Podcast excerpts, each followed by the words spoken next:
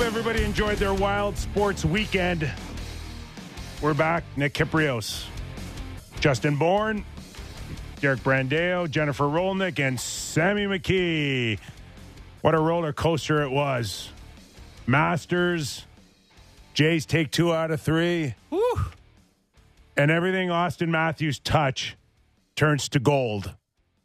Glad everybody's aboard wherever you're watching and listening on our Sportsnet live YouTube channel, Sportsnet 590 The Fan, or wherever you're downloading uh, your podcast. Glad you're aboard to start this week, and what a week it will shape up to be. Sammy, where do we begin? JB, I know you're right here, but uh, I'm thinking Sammy's going to once again come in off of uh, Matthew's two goal game, uh, mm-hmm, mm-hmm. you know, with a moonwalk, but I think he's a little down and out because of his men's beer league team got ripped That's off. where we're starting with the zigzags. A, a, goal, like seriously, you you send me this text like it might be something that we have to start Monday's show on. so that's what I'm doing. Boys got jobbed last night. Uh, clearly no goal. Everyone on the ice said no goal. Backside official overruled the goal line official. Said it went into the net. Clearly didn't go into the net. Our goaltender happened to put up a GoPro. We have video proof. Lost by a goal. So let me get Lost this straight. by a goal. There's video because you guys set up a, a camera behind the glass. I don't do it. It's a, the goalie does it. That's that's taking beer league hockey a little too far. I guess the question is outside of this exact scenario, what are you hoping to record? Get a big save. Have something to. And know- then what? I don't know. show your girlfriend? Go to the bar. Maybe. I don't know. Hey. Listen, I don't, I'm not going to speak for my boy Steph. He's a great goalie, great guy. He likes to put up a GoPro. I don't know what the hell he's all doing. right, all right. Steph. We'll leave him alone. You're not going to play in the NHL, Steph. Listen to me. Just give me a chance. Let it go, Steph. Uh, yeah. We got a chance next week, but yeah, tough loss for the boys last night. Tough loss. Tough loss. Uh, yeah. Uh, they're going to be thrilled. You just made their day. No. They all listen. Well, zags. We'll do a weekly zigzags update. No, let's not do that. All right. So, uh, okay, how do you, how do you seriously not start off the show and just uh, talk number 34 Yeah. and how, again, on Saturday night it was shaping up, not whether or not he'll score, but how many will he finish off? And uh, two goals in a blink of an eye, and you're sitting there going, could this be one of those uh, three, four, five goal nights? Yeah, it just felt like a, a glitch in the game. Like it was like, is he playing on rookie mode? Is the other team participating? It, it's really, and I said this to my wife at the time. I don't remember, and maybe this is like an of my age thing. I don't remember watching hockey and feeling like it was that unfair for one or two guys, Matthews and Marner. It just felt like the other team beating themselves the way that like Tiger Woods' opposition used to beat him. It just felt so inevitable and lopsided that they were just going to score. Sammy? Yeah, it's just an inevitability at this point for Matthews. And it, I've never seen anything like it. Um, the second goal was so filthy, just cuts into the middle, shoots it in. The first, the sec, uh, the first one's just his going to the net, finding a goal in front. It's just he scores in every different way. Like there's just no way he, you know, it just used to be the wrister from the top of the circle. There wasn't much else that he would used to do. He's developed year after year now, and he's just finding a way to score goals at a rate unlike anyone has scored goals in like 10 years in the NHL. It's unbelievable. Let's pick up this conversation after after we hear from our first Kippers Clippers of the week with Sheldon Keefe on Matthews. I I mean, yeah, there's there's there's a moment there, especially the second one goes in. Uh, Spez turned around and kind of gave me the uh, the eyes like there's something special, and then, no doubt, uh, yeah, it's it's fun. I mean, he. he I, I was surprised he stopped it too. To be honest with the way that he was playing, and like you felt like he was going to have a serious night. Um, but you know, it didn't go in for him the rest of the way. But he was uh, he was great tonight. You know, for him to come, you know, he's established the the record and come back home here, but he's clearly not uh, satisfied. So he's continuing to to push himself and our team.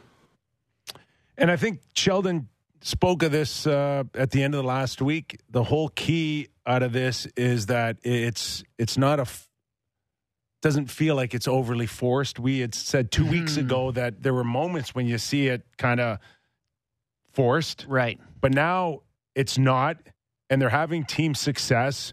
So just enjoy the ride. Yeah, no, it doesn't feel like it's taken over. Well, first off, if it's like driving Matthews this goal chase to play the way he's playing, well, great. You know, I, I don't think they'd have any problem with that. Just he's been so good.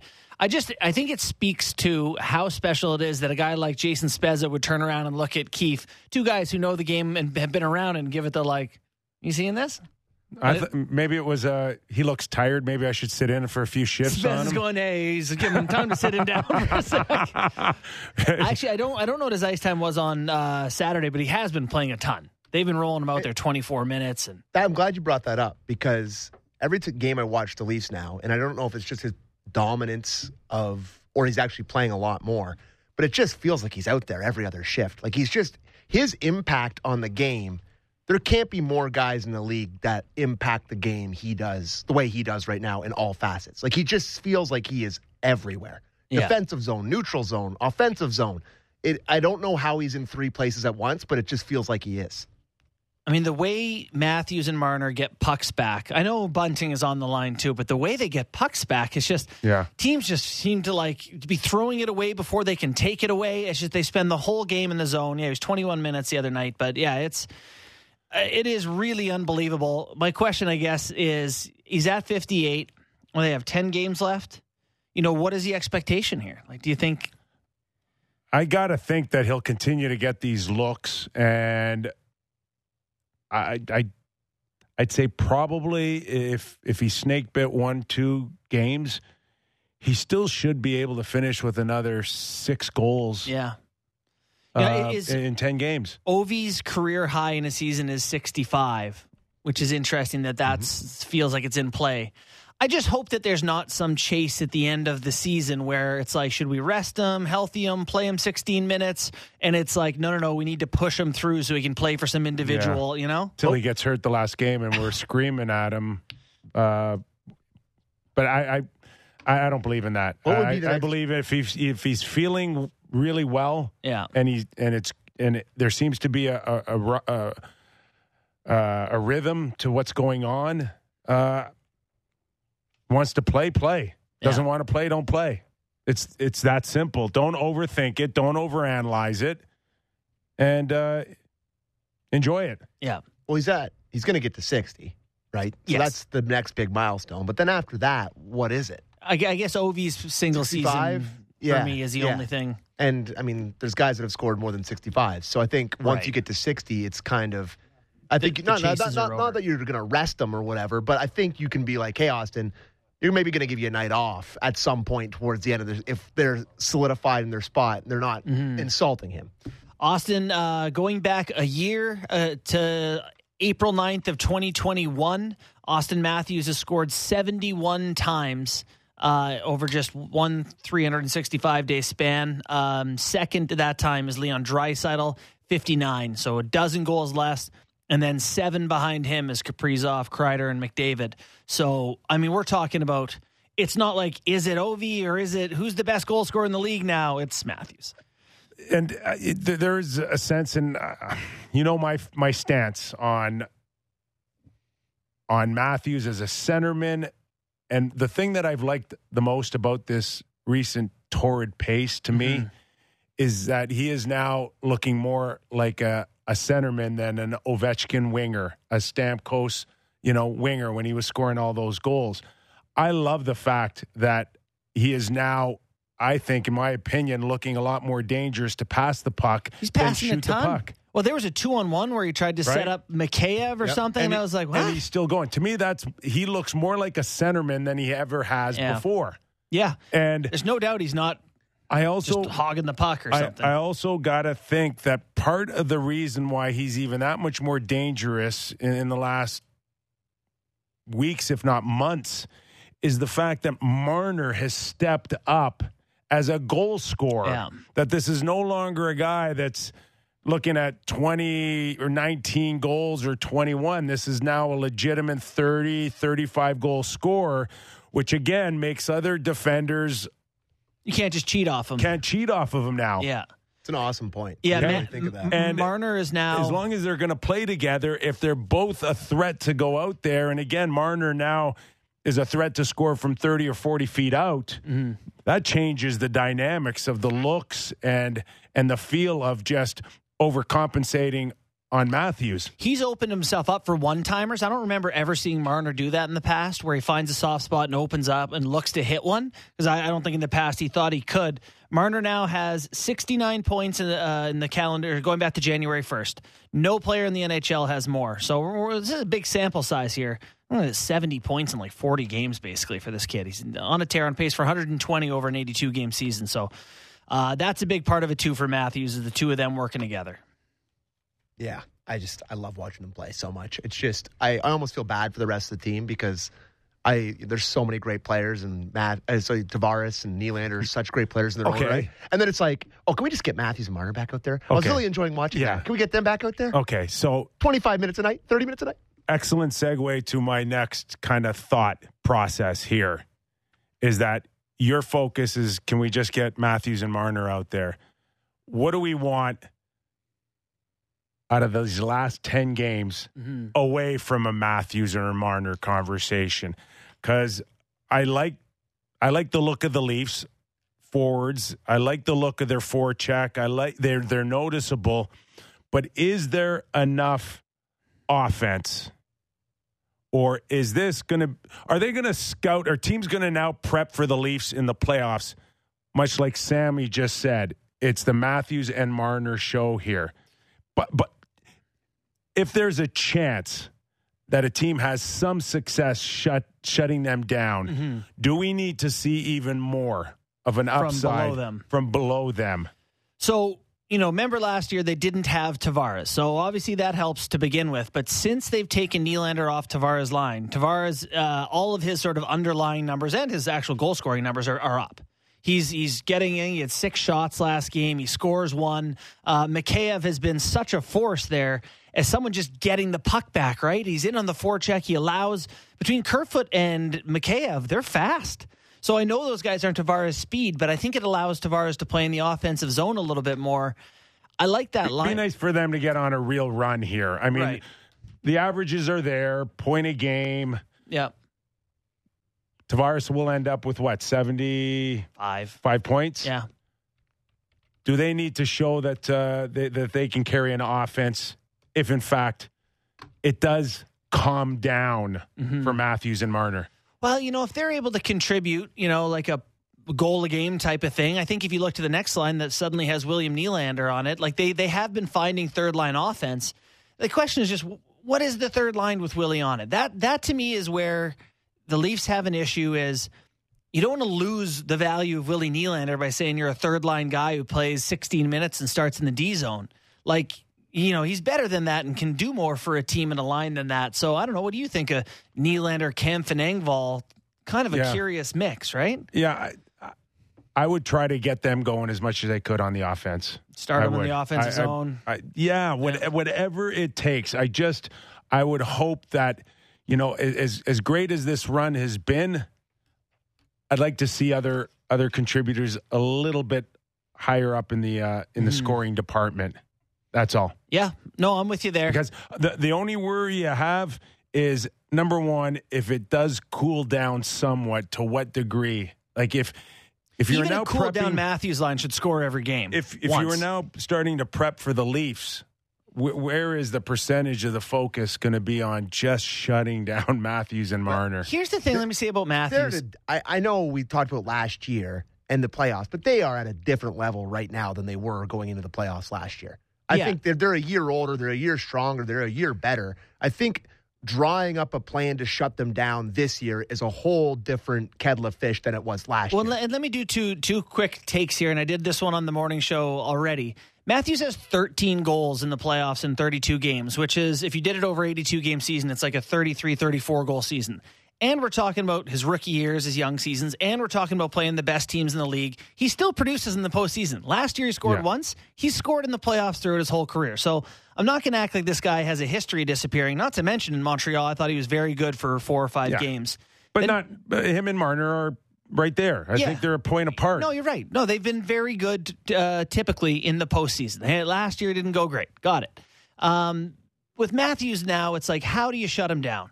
You know, you talk about game planning for them. I guess you lean on him a bit more, you give him a few shots, but like there's no pattern to where he's shooting from, scoring from. I don't even know what you would say aside from Yeah. give him one in the chops when you can, spear him behind the play, interfere.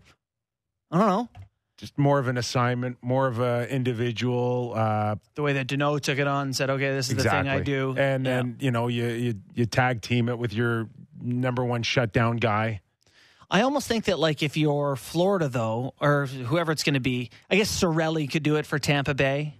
You know, point, but then point's not going to produce as much offense. There's just not many people who can do what Dano did and not care if they score. Dano had the luxury of literally not caring if he scored. Um, you know, the other teams are going to need some offense Yeah. from a point or Yeah. from a. What I saw also Saturday night, I think, is more uh, conducive to playoff type of scoring, Mhm. meaning that you watch the Leafs go up 2 1. I'm, I'm sorry, 2 nothing. Montreal makes it 2 1. I like the fact that uh, uh, it didn't get to 2 2 Mhm. or they didn't blow an early lead. Uh, to go to 3 1 and then uh, off the Tavares goal and then shut down the rest of the way Mhm. is playoff type of winning hockey, Right. which I think again is is a good sign. Albeit Montreal, albeit one of the worst teams overall in over 82 You can only games, beat who you play. but to me that's another good sign for the Toronto Maple Leafs. Let's let's have Sheldon Keefe's quote on that, and uh, and we'll carry on on that point. The energy and vibe of the team's been very good. The things that we've asked them to do and adjust and focus on, they've really embraced it. Uh, we think we've played some really good defensive hockey here, and you know it's not perfect at times today. Certainly not perfect, um, you know. But we've been putting ourselves consistently in positions to win games. And you know, in Florida, we didn't get it done, but we were in a position to do so because of how we played. And, with Dallas, we were pu- played a good game, put ourselves in a position. Didn't like that we gave up the leads. Um, we actually talked about that uh, this morning. Yesterday was was essentially an off day or travel day, we didn't address the team. So we talked this morning about that situation, the one goal leads, and the fact that we gave them up, and things that we would want to do better. Just so happens we were right in that same situation tonight, and I thought our third period was, with the exception of the one Gallagher chance he gets in behind us there, I thought it was a pretty flawless period in the third there. I didn't give up very much at all. Uh, so that's those kind of things our guys have really embraced and done very well. Those kind of things are the things that we've been talking from day one, basically, Yeah. on style of play and what the Leafs need to do to improve. Sounds like they have been listening to our show. I think they, they do as a team. I think they gather around the YouTubes. Remember how they, they have all those meetings? Mandatory three to five meeting every day. nice. but it is funny that they had like a day off, and the first thing they went in and talked about the next day was protecting one goal leads. Like this is going to be something they have to do in the postseason. Um, and to throw back to earlier shows that we've had, this is one of the things we said that I wasn't as sure about Timothy Liljegren, and then my complaint with the Leafs was like, who are you going to put over the boards on D? Giordano has has helped. Right, he's a guy that they put out in those situations in the final minute, and they say, I, I feel pretty comfortable that we've got this looked after. It hadn't felt that way before him. Yeah, I I put Lyubushkin right there as well. A Right. guy that can separate a guy and eliminate him off of, of a off of a play. It's How that many, how many hits on Saturday for him? Two handfuls. Right. Ten hits for Lyubushkin. And how many guys have come out of a first 50 games? How many guys have come out of a corner not eliminated and get it get to the front of the net? Mm-hmm. And it's just there, there's two guys that have given the Leafs a different feel. Well, you had Dermott before, or you had Liljegren, or you had Sandin, who I would say that that's also one of his flaws. Love Sandin, um, someone who, by the way, looks like will be back for playoffs. Or Keefe was saying maybe a week before playoffs he should be eligible to skate. But that was one of his is still one of his weaknesses too. He doesn't protect the net front particularly well. So it had those were both huge additions for them. Um, and I do think that that's why you're seeing Liljegren out and Lyubushkin in. I think they went into Florida and they said, we don't like how we protected the front of our net. Not that Liljegren made any mistakes. It wasn't his fault at all, but I just thought they missed Lyubushkin. And now having him back in, I feel like they feel comfortable with him in those situations. And so it's not about Liljegren, it's about liking Lyubushkin for them. Still plenty to come up uh, in terms of the Leaf Talk with Jim Ralph. He's going to join us in about uh, 20 minutes' time. Rick Tocchet in the second hour as well. Here's a guy that uh, has gone through so much uh, in his career, including watching Mario score what 69 goals in 60 games. So we'll get a sense of uh, what maybe he thinks Auston and the Toronto Maple Leafs are going through. So we can't wait to have him on the show as well. As far as uh, now, what was that? Uh, you you guys did some math before the show, figuring out how many hours we've actually talked about the Tor- Toronto Maple Leafs, or more specifically about their goaltending. Sam, And yeah. What was the uh, what was the uh, over under on that number? Sammy said, "Do you think we've talked about goalies for 25 hours this year?" uh, doing the math, we've been on the air for about 250 hours. There's no chance it's only 10 percent. So we've Nah. probably talked 50 to 60 hours on the Leafs goaltending. I would Derek's say. going way up, way up, and I'm sitting It's there going, justified. I've, I've had thoughts on his on Jack Campbell's contract longer than that. I know. I just Right? know, like, I don't know about heaven or hell, but I can just see myself when my life is over going, what did I spend my time on? Talking about Leafs backup goaltending. All right, so Sh- uh, Sh- uh, Kallgren, it's been a while since I've said his name. yeah. comes off a perplexing game against Florida, uh, right back in the fire Saturday night, Montreal, hockey night in Canada. And Sheldon Keefe on this Kippers Clipper had this about him and his performance. add another one to the list tonight because I thought Erik Kallgren was outstanding. I mean, I know he's had some good games here he had a shutout and all that, but for me, this was his best game, at least the most comfortable that I felt it, you know, on the bench there. Like he was, we gave up some really good chances for them in the first period, especially a couple breakaways. You know, the two of their best players are Anderson and Caulfield are in alone, and, and he stands tall on those. It's two on one. He makes a big save on Suzuki. So those are three best players and offensively, and he's standing tall there. Uh, I, I thought he was excellent. So there's just a lot of good things happening around the team. All right, just uh, before we go into Kallgren and, and what we saw Saturday and what we can expect, uh, there is a thought, or not a thought, that the Leafs have announced that uh, uh, Kallgren will play against the Buffalo Sabres That's weird. tomorrow Why? night uh, because Jack Campbell, quote unquote, not 100%. Is that safe, Sammy? Yes. Is that is that the word on the street? Yeah, yeah. I also don't want to confirm it. I don't even want to put it out in the air. But yes, that's correct. So what does that mean? Ribs? He still has ribs? Ribs not 100%? I have n- n- no idea. I mean, playing in the NHL is hard and probably tired or sore, and they feel like they have. But a he's chance been to- off for uh, five weeks. Yeah, but they got a chance to beat the Sabres without him, right? Like I'm. Listen, I am just doing, just trying to justify this without I- panicking. you, you can justify anything you want, but I mean, to publicly say that he's not 100%, I, I don't. I mean, Well, it's not good. it's great that they're honest, but Yeah. do you want that energy out there that ah. you're your number one goalie after Well, a they're going to have five to week? answer a question, though, regardless, right? About why he's not playing. I, I think it's a pretty easy. Like if I'm, I agree with Kipper here. He didn't need to say anything. They'd be like, "Hey, why is Kallgren going? He had a great start against Montreal. We want to give Jack a little bit more rest here Well, before the now, playoffs." now we're Jack's doing a not goalie behind- drama Ja- thing. Jack's not backing up either. So I mean, maybe you, you could have hid that with just uh, another day of maintenance or rest, or you know, big picture. Yeah. Ten games, big picture. The- Sheldon said all along, this is about preparing for the playoffs. It's not necessarily to get Auston to sixty-five or or Jack every start. How about this? How about I hope it's his rib? Because what if it's not? Is it groin? Is it his head? Well- Is it? You go back to the last time he started was against Dallas, and he got bowled over by was that Raffl that bowled him over? Somebody Yeah. bowled him over, nailed him into the yeah, and Like, then it come went, on, be ribs. and then it went down the other way, and Willie scored I like don't know. right I don't want it to be the ribs. what else could it be that you'd like? I- I'll tell you, if it's the ribs, then this thing is going to be nagging the rest of the Ugh. way. Right. He had he had come off a month, over a month to heal this thing. If that didn't get the job done, then he's going to have to deal with this thing on a day-to-day basis and if it's not good enough for him to back up or start Tuesday, then there's a chance that we may go into the playoffs and this thing's still nagging.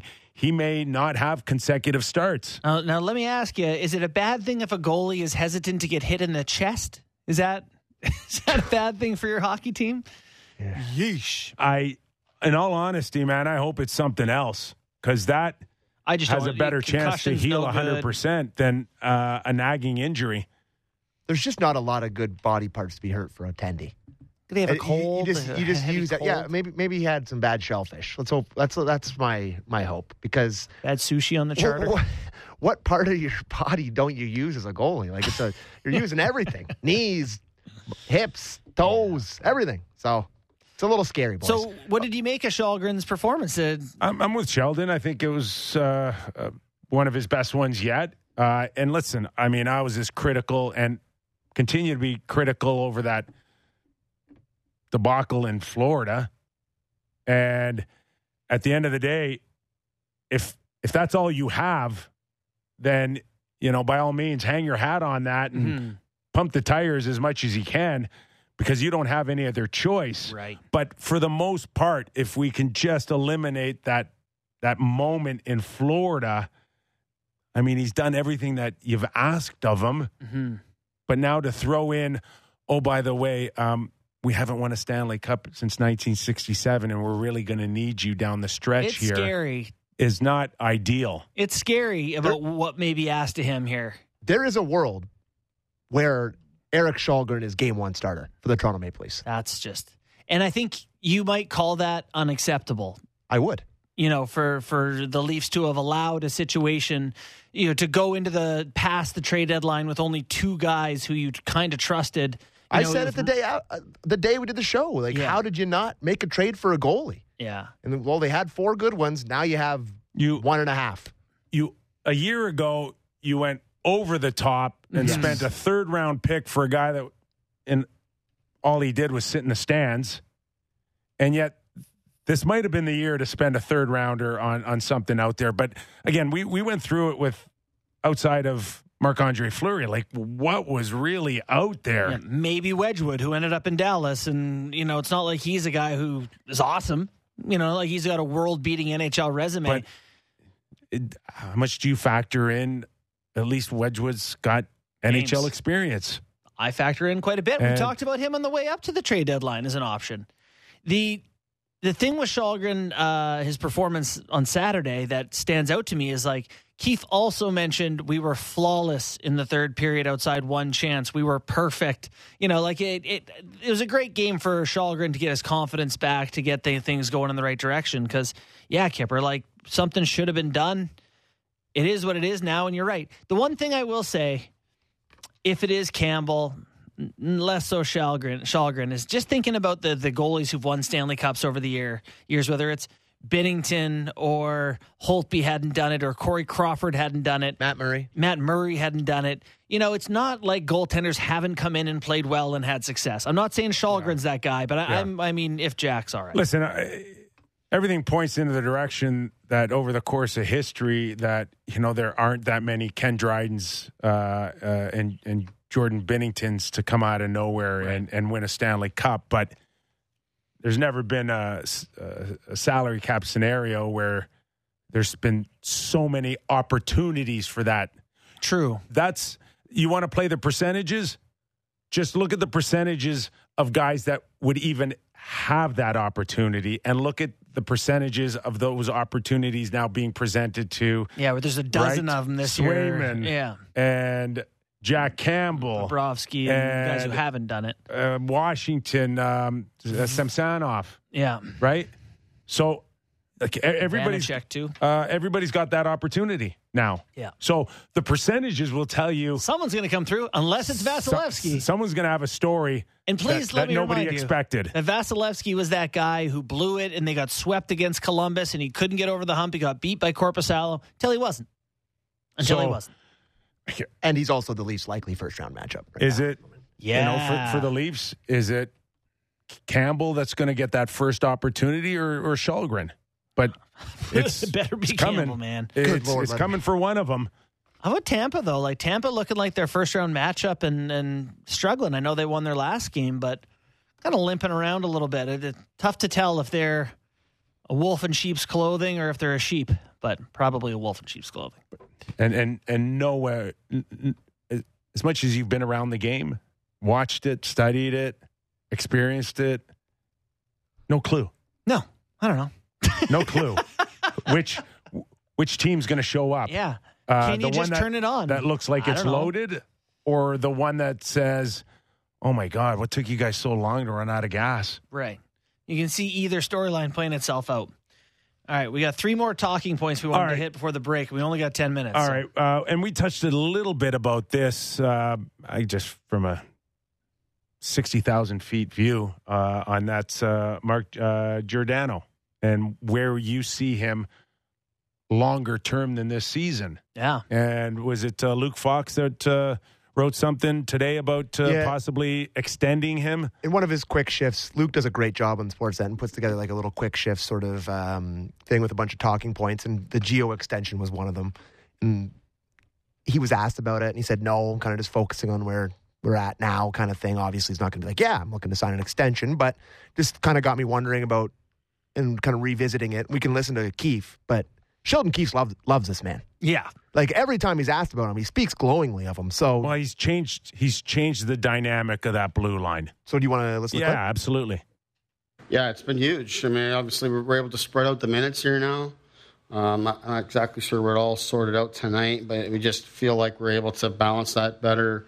Um, as we've talked about before, feels like there's a lot less times where teams can really wear on a shift over shift. We seem to be able to put out a fire uh, quicker, and I think that's because we have guys on on each pair that have the ability to do that. And certainly, Gio is is one of the best one we have at that in terms of his stick, his positioning, his competitiveness around our net.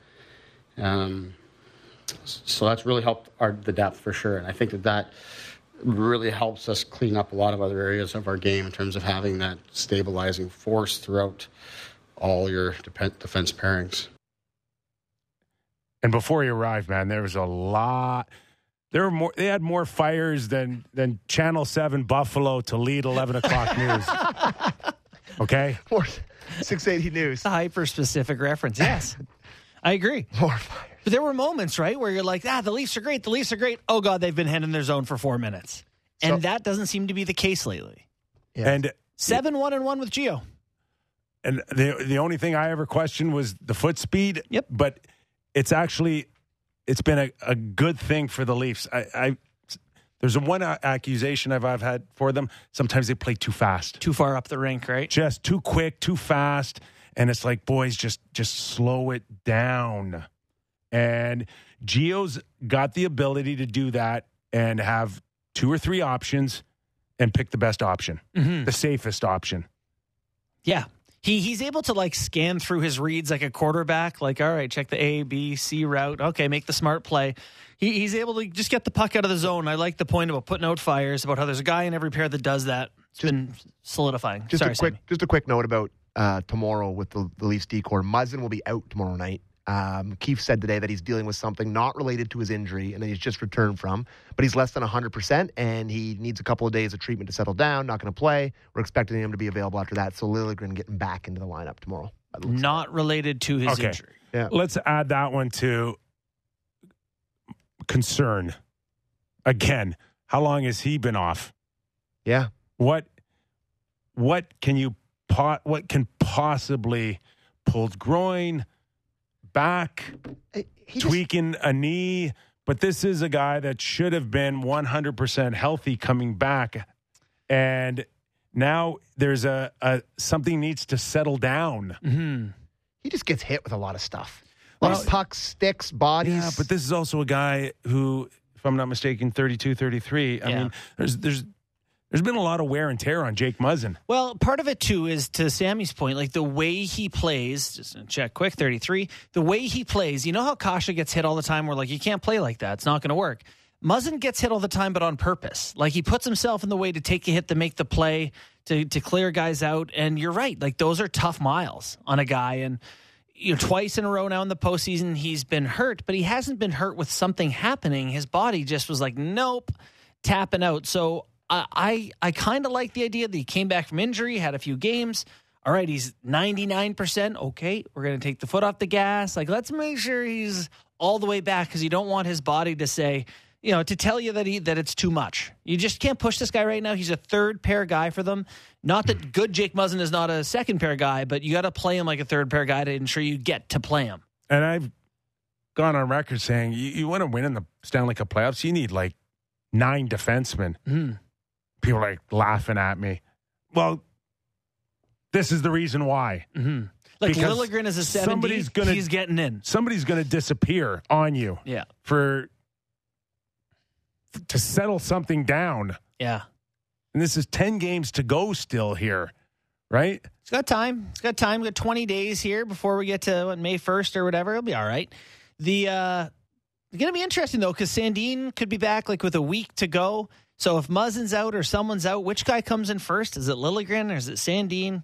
I hope Sandin gets some run leading up to the playoffs so they can get a sense of where he's at and not have to find out in game 5 of the playoffs or something. All right, we got a few more minutes here before we go to break and then uh, welcome Jim Ralph after the break. Uh, let's go to the Matthew Knies conversation Yeah. because I am in have big trouble here. I told you guys this is probably a, another week away.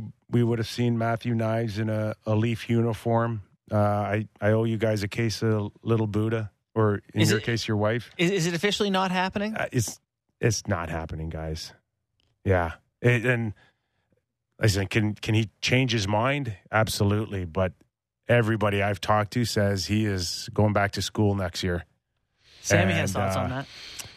And uh, you know, could he have come in and and and play to not maybe look out of place? Everybody says he's a, a big, strong guy, but the mere fact that this is his uh, freshman year and probably smart enough to know that when you come when you, when you sign out of college with the Leafs, it's not like signing anywhere else. It's a zoo up here, Mm-hmm. and just maybe he uh, doesn't feel like he's ready just yet, or just wants to experience uh, school one more year. Sammy has thoughts. Go ahead, Sammy, and then I'll go. I. Oh no, Sammy was going to dump all over him, and I Yeah, just gave him every reason not to. All, it's not even out of the Leafs needing him because I don't think the Leafs necessarily need him. It would have been a bonus. Would have been exciting to see a shiny new toy. But they sent, didn't they send Matthews and everybody to go talk to him? Like I saw that. You, you're you're going to send those guys there. You're going to talk to Brendan Shanahan, Brendan Shanahan, and Kyle Dubas, and you're gonna be like, "No, I'm good." Like, Well, is, he- that- is he supposed to what? Uh, get on a knee and kiss the pinky? no, but it's a big deal. Those guys are coming to talk to you to play for the Toronto Maple Leafs. Oh, Sammy, come on, buddy. no, like Tell me that guy. It's clear Sammy's not super fan here. No, but I understand that. But don't you're a hockey player who hopes to be a professional who has a chance to play for the most storied franchise and one of the biggest a years. teenager, if I'm not mistaken, is he? Listen, I don't know. Do you want to go back I'm- to school or do you want to be paid to get I got, I got two it's thoughts. not an easy decision. Go ahead, JB. To me it is. You play hockey. I want to say the words that uh, that we said off the air, and I won't specify who said them or where, but like the words were: "Is it loser energy? Is it loser energy to pass on the on some an opportunity to go play in the NHL and chase a Stanley Cup and whatever?"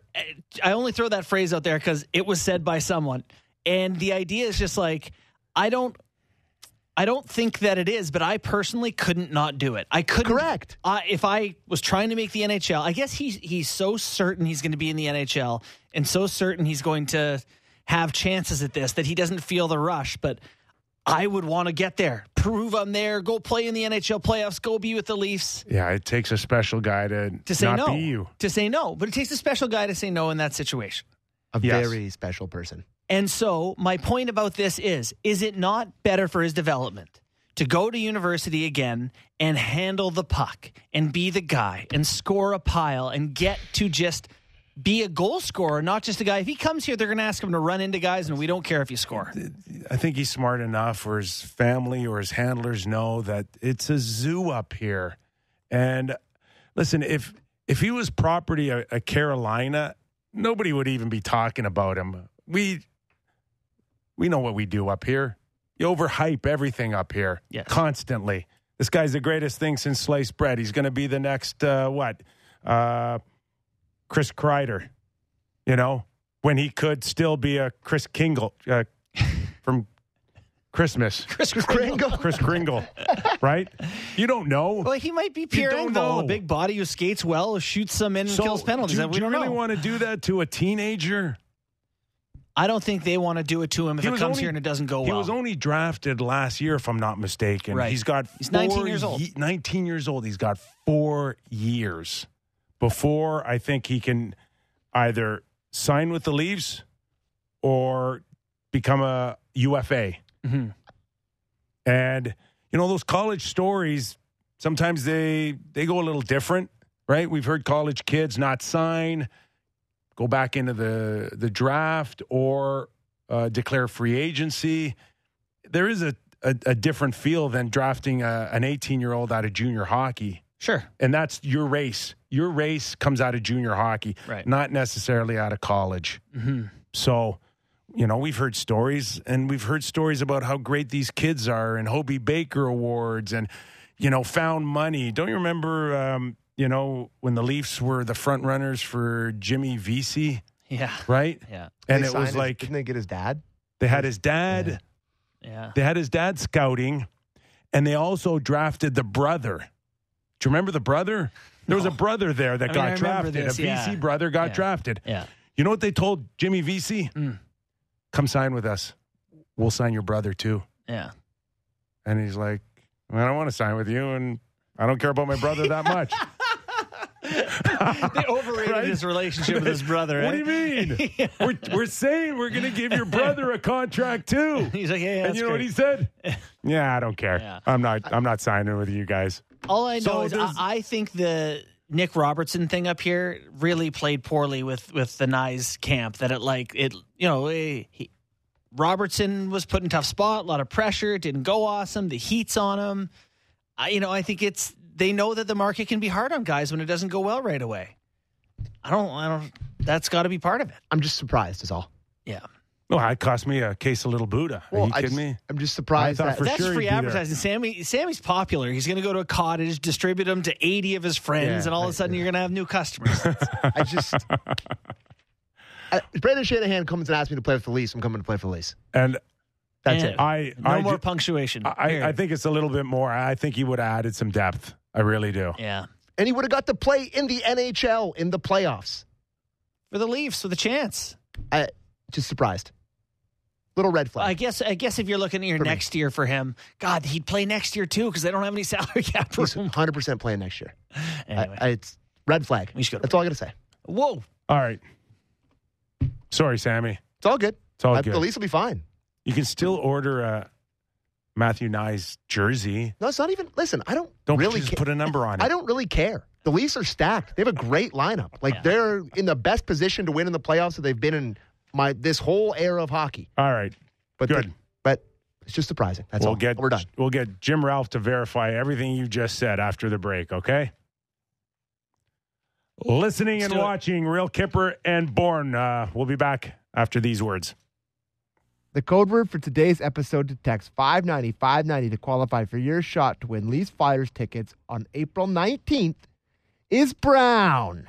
Breaking down the top stories in the NHL every day. The Jeff Marek Show. Subscribe and download the show on Apple, Spotify, or wherever you get your podcasts.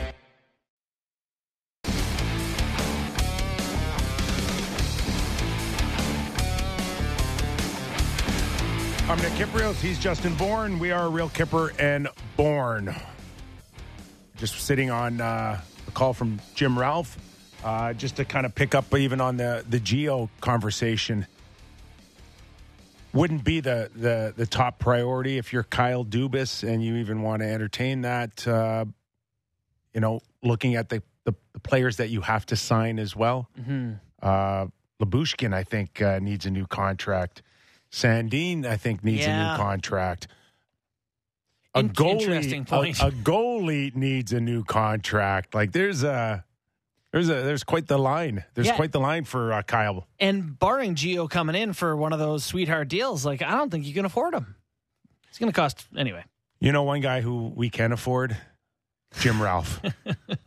He's at a good deal for us. I don't know though. He's been really good this year, and I'm just scared that his price is going up. Let's welcome in the voice of Toronto radio, Jim Ralph. How are you, pal? Oh, you know how much Joe Bowen would hate you saying that. so, so, so, I, I appreciate that. Thanks, guys.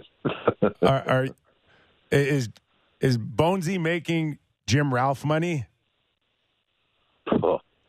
Uh, Yeah. Only it takes me a little longer to make it than he does.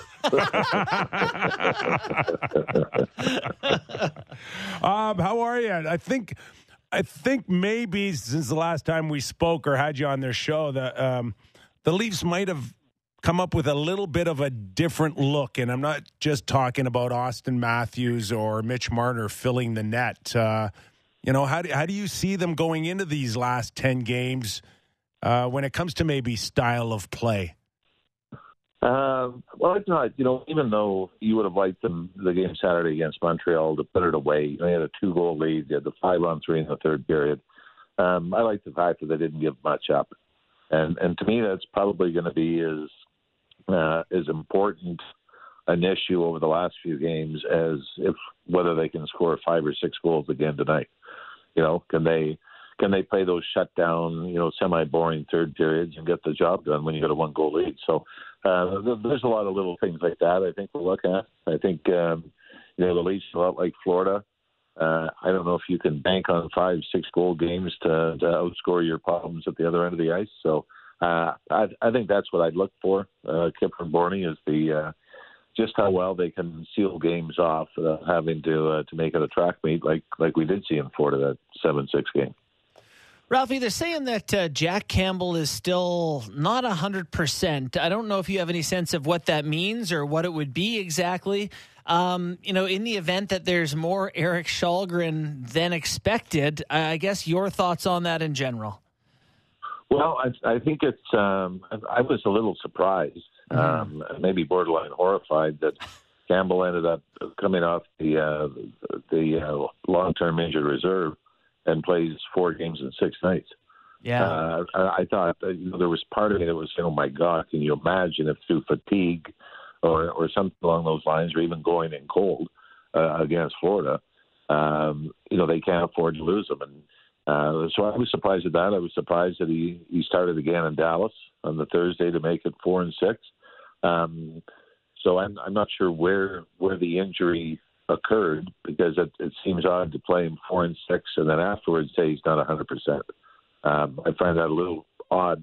Uh, the other thing is, though, uh, you better make sure that you've got somebody else ready that uh, the team's comfortable with and uh, somebody that has some confidence uh, going into the playoffs as, as Jack uh, Campbell's backup. So I think that's that's sort of the positive. But uh, Sheldon, by the way, has been much better at home than he has been on the road this year. So I don't know if it's uh, a huge issue that uh, he's playing tomorrow night instead of Campbell.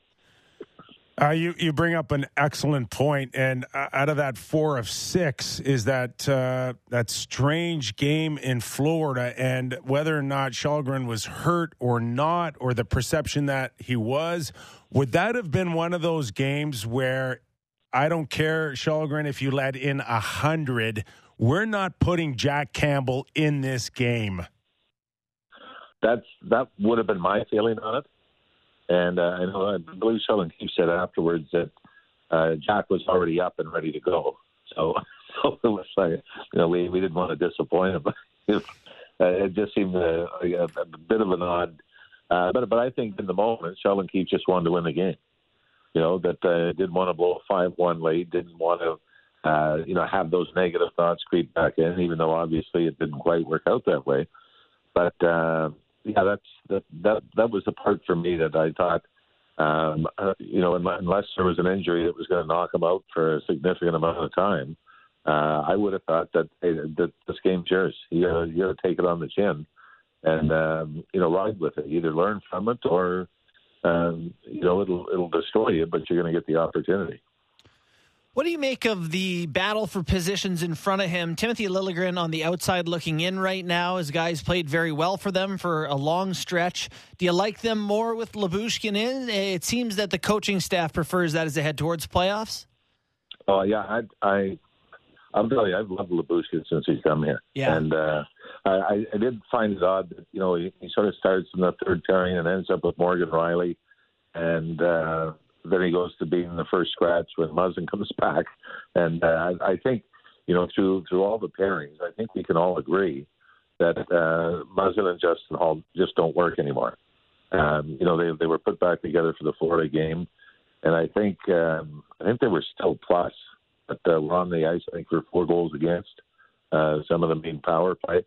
Um, and for whatever reason, that doesn't work. I thought uh, Holl and Brodie were great. I thought Muzzin and, and Brodie uh, were solid. So, um, you know, whether the Liljegren's your, your seventh guy or not going in, like we know, I'm sure, hopefully going on a deep run, you're going to need all those guys.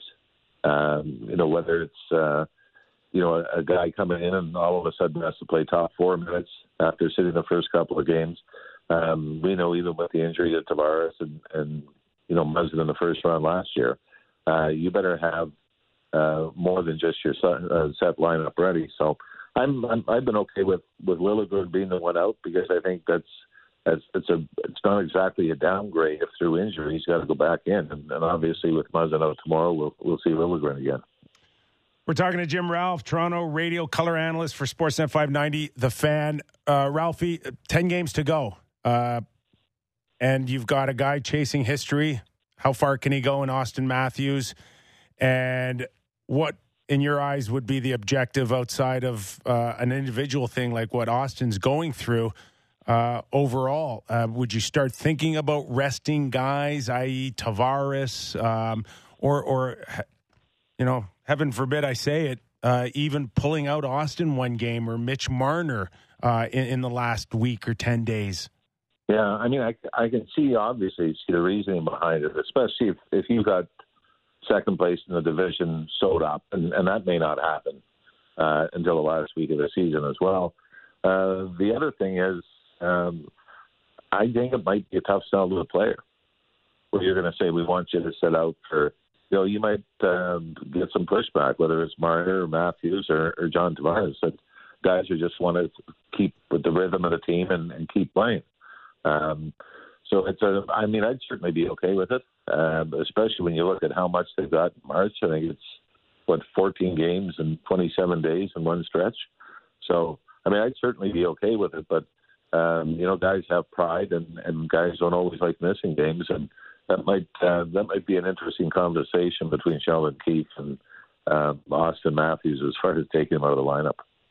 You know, while we're doing interesting conversations, I wonder what they would have to be saying to Willie Nylander, who now is playing uh, on the third line, and you know the team's been winning eh, for the good of the team, and if not, you know that that's supposed to be what matters. But you know how players are; that's probably a little bit frustrating for Nylander. What are your thoughts on the way the lines are constructed right now? I'm just I'm not certain about what a Kampf Engvall Nylander line is supposed to do, but they've been pretty good. I don't know. What, what are your thoughts on the third line? Yeah, I mean, we've seen uh, you know Nylander still gets his power play time. It um, uh, you almost wonder at times if if Nylander is one of those guys that just has to be the best guy on the line, and as mm-hmm. opposed to, to sharing the the opportunity with John Tavares. And um, you know, I, I think he's competed harder uh, playing with Kampf and Engvall. And uh, you know, we've seen the breakaways are still there and the scoring opportunities. And um, you know, I think you like what Engvall's done with his game. That uh, you know, his speed I think can match Engvall. Uh, you know, on man rushes and everything else. So um, it uh, Engvall can can match Willie Nylander uh, when they're on the ice together. So uh, it could be something that works. But you know, if, if you know you get into where you're down maybe two one in a series, uh, you know, be and that'll be putting Nylander and Tavares back together. Um, just as far as uh, uh, again uh, uh the defensive corps and uh, and what Gio has brought them specifically, we had a conversation about uh, you know where he is short term and long term, but has he slowed down the game in a positive way for the Toronto Maple Leafs? Are you talking about Giordano? Yes. Yep. Yeah. yeah. And, and for him, you know, again, and I, I think we might have made this, or I might have made this comparison uh, the last time I was on with you guys. But remember, Nick Lidstrom, near, near the end of his career, was still as smart with the puck and making little plays as as he was, or probably better than when he first came into the league. And uh, I really wasn't. Um, my expectations for Giordano at this stage of his career uh, were not over the top. That he was going to be a difference maker, but he really has been. And uh, and great at anticipating passes. It seems like he's always got a stick in the right place, squeezes guys out along the boards at the right time. And then there's just that, that little shift, a little turn in a five foot pass to get the puck out of the zone that uh, you're right, and I, and I think that's a great way to put it. Gimpy slows the game down, where it's not that fire drill where let's you know let's get those two short passes and the 50 footer to the guy at the blue line uh, at the far end uh, out on a breakaway. It's more a little more methodical and it's a little more defense first and safety first, and um, he's been able to create offense doing that without having to to do anything spectacular or gamble or pinch and get caught. Now that we've discussed all the window dressing stuff, let's talk about Auston Matthews. Um, this guy, I mean, that's that's the name on the store. Right? That's not the window. yeah, fair enough. That's the whole kit and caboodle.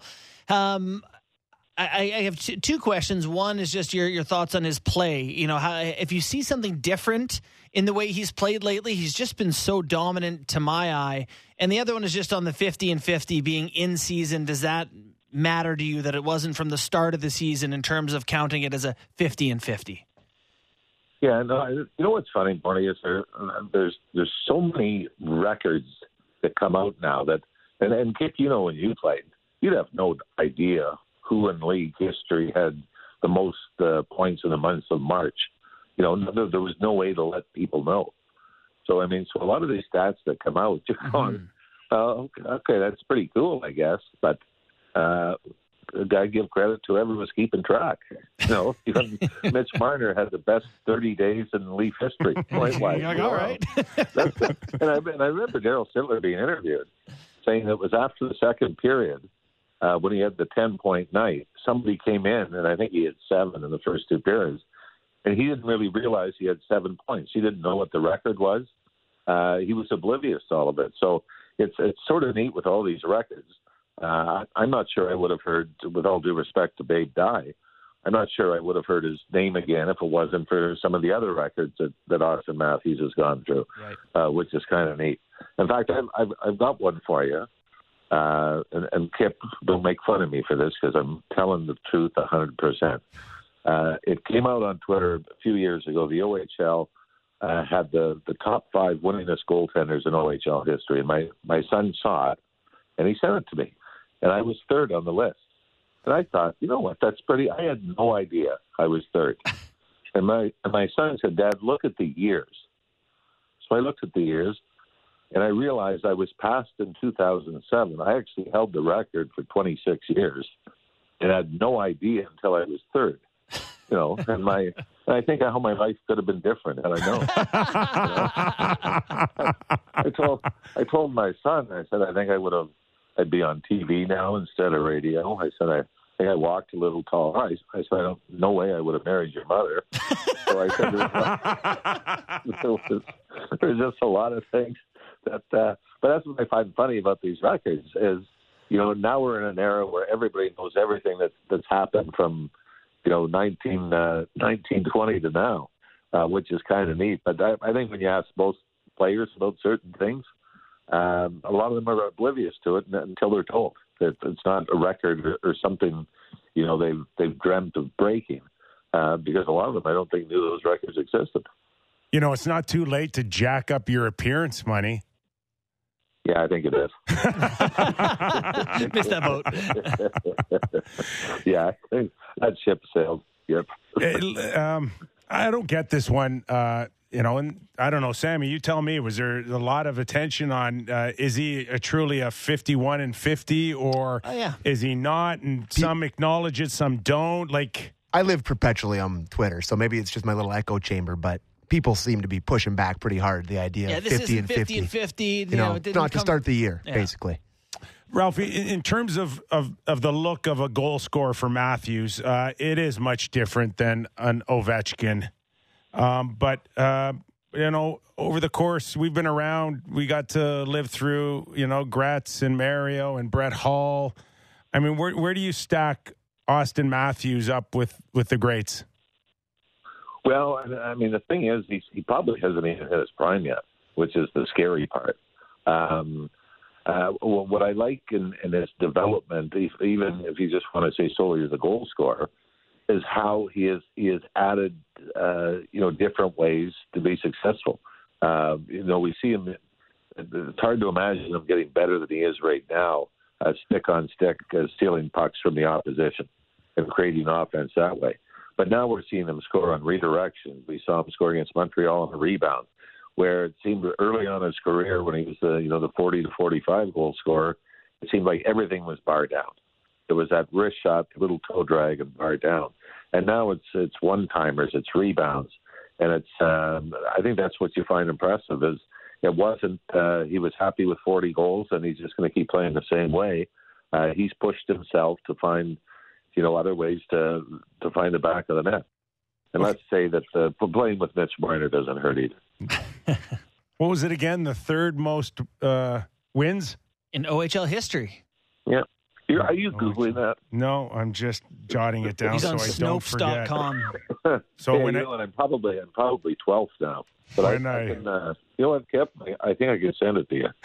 I'll, I'll text I it just to you right now. I just got to make sure when I uh, introduce you from here on in that uh, I start and finish with it. That's all. No, just introduce him as the winningest goaltender in OHL history as of 30 years ago, or as of 26 years ago, was it, Jim? Well, no, actually, it was as of probably nine years As ago. of nine years Nine ago. Oh, years yeah, ago. The winningest, yeah. All right, Ralphie. Uh, New yeah, intro. and- yeah, well, you know, if you want to save you the trouble, I could just introduce myself. For I'm sure. pretty sure. I'm pretty sure it means a little more to me than it does to you. Okay, but just remember, we only got about uh, 15 minutes in the segment. Okay. Oh, Thanks. well, I'll start with the uh, the Peterborough game in '81. He's Jimmy Ralph. Uh, thanks for doing this, Ralphie. All right, Kipper. Thanks. Ralphie. Take care. Thanks, thanks, thanks, You know, he, he is right because uh, I mean, we had no internet, we had no Yeah. Google, we had nothing like that, and I don't know when it was. A few years ago, someone told me that I was uh, 17th, I guess, in OHL uh, goal scoring history, Okay, yeah. which you know, You were like, all right. uh, league's been around a long time. yeah, you know, awesome. so you know, top 20 Yeah. in history. I mean, It's- it's I, I found that pretty cool, but something that you would have never No. would have known. Well, and to, you know, for today's show is a great example of this. We opened the show and I said, going back to April 9th of 2021, Auston Matthews has 71 goals to Draisaitl's 59. You know, Sammy had that. And Mitch Marner going back four months and a week to the, you know, has, it is bizarre now how we'll just take these arbitrary endpoints. Yeah, I find like, that it's prevalent in baseball. Over like a baseball season, they'll be like, Yeah. yeah, you know, uh, Vladimir Guerrero Jr. just dominates on Monday night games. Mondays, but- but he's just hockey's- unbelievable. yeah. Hockey's turned into that because there are people that uh, really don't have much of a life and can dig this stuff up. It's like I, I love it. I on love Mondays against goofy handed goaltenders, the Leafs on the road are, yeah. So, are are you one of those uh, super fans, Sammy, that are that's pissed off that this doesn't ac- get acknowledged as fifty and No. fifty? I don't. I don't care. I just think that it's amazing that he scored 50 goals in his last 50 games. I don't really care if it gets acknowledged. To be honest, it's just it's it's sick. I do think, though, you know, when you say, you know, this many players in league history have scored 50 and 50, do you get to include him in that conversation? I don't think I so. feel like the answer is no. I don't think so. I, I agree. Uh, I I do believe that. Uh, yeah, it's yeah. You shouldn't have an off season to uh, to break that. right. Like it's got to be from the start of the season Yes. to And- the and- first 50 and- games. and have the stress of a shorter period of time to do it. I still feel, though, that like the Tiger Slam when he won all, all four of the majors and held them all simultaneously, it's just as impressive as 50 and 50 from the start of the season. It's probably harder to go 50 and 50 at the back end of the season. In fact, it is, given the quality Yeah. of play. Saying the Tiger Slam, very impressive, but for the cute little But did he? sections. But did he four putt eighteen to ever win one of those majors? Oh, Uh, you know what? Uh, Scotty should have he should have shot it in pool cue style Oh, at the okay. end or missed a couple more because he could. the highlight of my weekend, other than Sammy sent me the video replay of his uh, beer league game, was when uh, he covered his mouth up, missing the third putt, which was like. Do you think he even had a moment of like, is this about to be the world's the biggest meltdown in the history Yes. of the Masters? thousand percent. That thought. no, no. my- He knew exactly how many strokes he still had to go to win this thing. Did he die weight the last one in the hole? Because I'd have lagged in number four. I can tell you that. but for a split second, he looked like us missing a putt. Um, That's you what I loved about it. I Yeah, the, it was a bit of a boring Masters. Kind of three boring Masters in a row now. It, to be honest, it, it was pretty dull. I, Hey. I was barely checked in. When Rory holed it on 18, I was like, oh, is there maybe? the, the, you need a tiger to make things interesting. That was a little sad on Saturday, boys. Sunday was better. Okay, he was laboring. On s- I don't like seeing Tiger like that. I will say just a quick Masters take, if you'll let me, if you'll uh, let me have it. Sammy, be just quick, here. very quick. Um, Cam Smith gained two strokes on Scotty Scheffler in two holes to start the round. Scotty Scheffler it, yeah. duck hooks his his drive on three, then he chips it in for birdie, and that won him the Masters. I truly believe Well, that doesn't and go in. Uh, blew his chip Yeah, by and yeah. then made bogey on the same from the same spot, right? That hole, if that chip doesn't go in, we're talking about Cam Smith as the Masters champion. So there you go. By the way, new Scotty Scheffler fan said he's crying before the round, didn't think he could handle the pressure, cried after the round. I don't know why that He's the man. Warms my heart, but Big I fan. loved it. I think he, I am he's, a fan too. he's got a chance to do a couple majors this year for sure. nice.